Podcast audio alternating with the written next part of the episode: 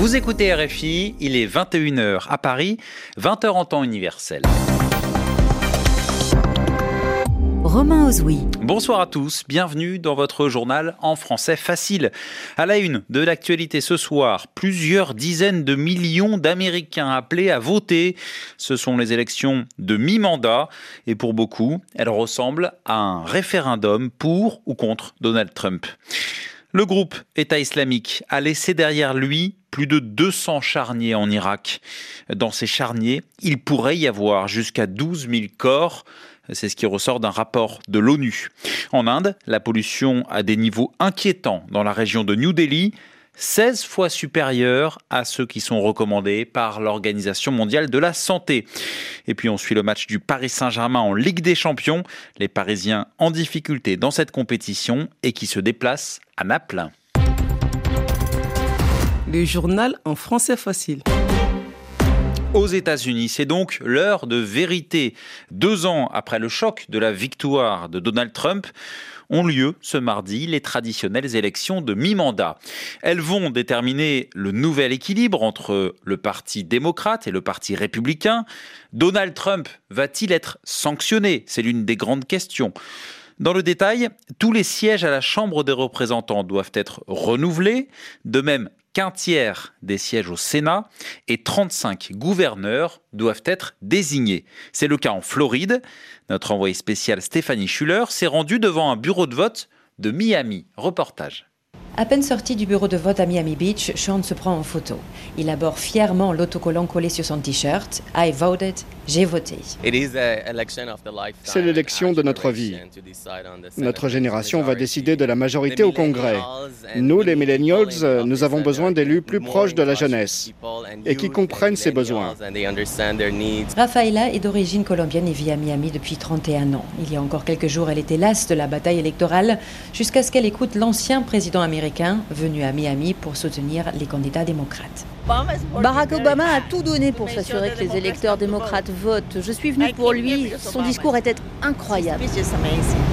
George, lui, est venu pour soutenir le gouverneur républicain sortant de Floride et qui a plus de mal que prévu à décrocher un siège au Sénat.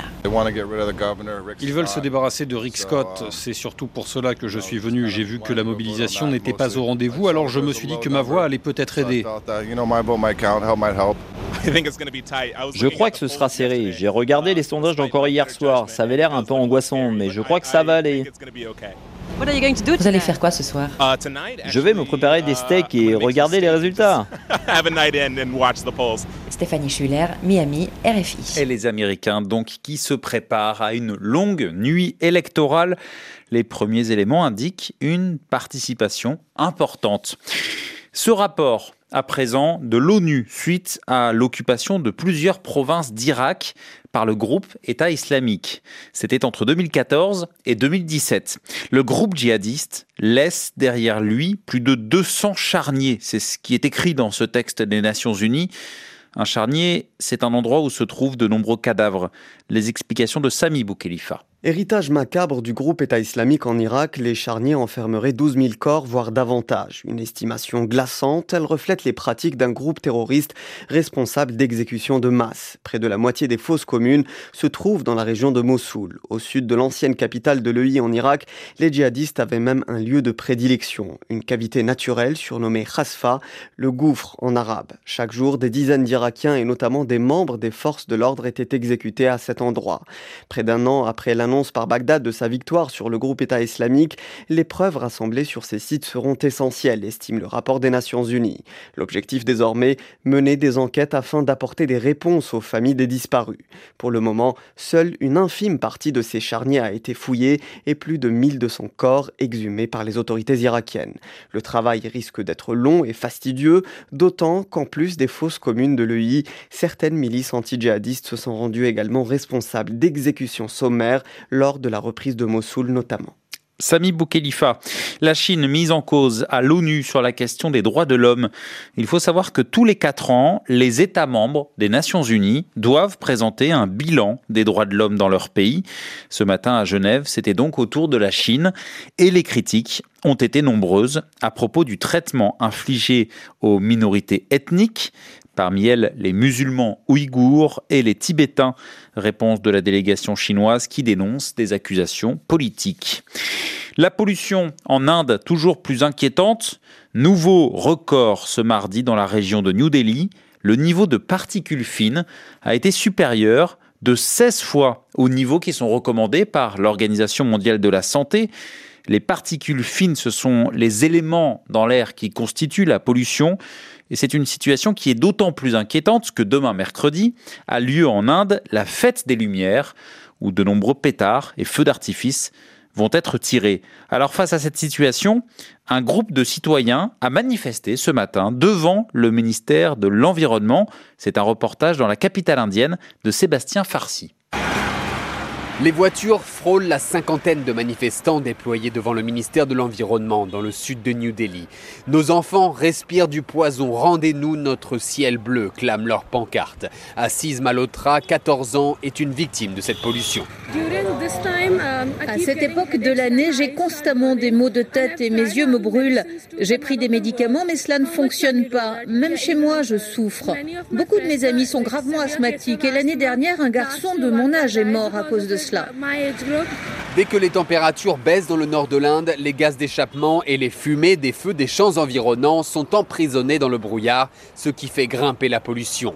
Les autorités viennent de suspendre les chantiers de construction et d'arrêter la centrale à charbon de la capitale, mais cela n'est pas suffisant pour Parvin Malhotra, l'organisatrice de cette manifestation. Pendant l'année, ils coupent des arbres et élargissent les routes pour faire passer plus de voitures et maintenant, ils disent qu'ils veulent faire baisser la pollution. Cela ne va jamais arriver. Il faut changer toute la politique et pénaliser ceux qui possèdent deux ou trois voitures. Ce mercredi soir, pour la fête des Lumières, l'utilisation de pétards n'est autorisée que pendant deux heures, mais il sera difficile de faire respecter cette restriction. La pollution devrait donc exploser. Sébastien Farsi, New Delhi, RFI. L'actualité en France, Emmanuel Macron poursuit les commémorations du centenaire de la fin de la Première Guerre mondiale. Le chef de l'État s'est rendu sur plusieurs sites symboliques du conflit, comme à Verdun, où reposent les restes de 130 000 soldats français et allemands. Un peu plus tôt dans la journée, Emmanuel Macron était aux Éparges, qui est un petit village où s'était déroulée une bataille sanglante pour les troupes françaises aux Éparges, où le président français a fait une annonce importante. L'entrée prochaine au Panthéon de l'un de ses écrivains préférés, Maurice Genevoix, qui fut blessé lors de cette bataille des Éparges, ainsi que de nombreux soldats qui ont participé au combat. C'est l'occasion de s'intéresser à, Maurice Genevoix, son portrait avec Sophie Torlotin. Sans la guerre de 1914, Maurice Genevoix aurait-il été écrivain? Sa vocation littéraire, en tout cas, est née dans les tranchées de la Grande Guerre. À la mobilisation générale, ce natif de la Nièvre est un brillant élève de 24 ans de l'école normale supérieure. Il participe à la bataille de la Marne et à la marche sur Verdun.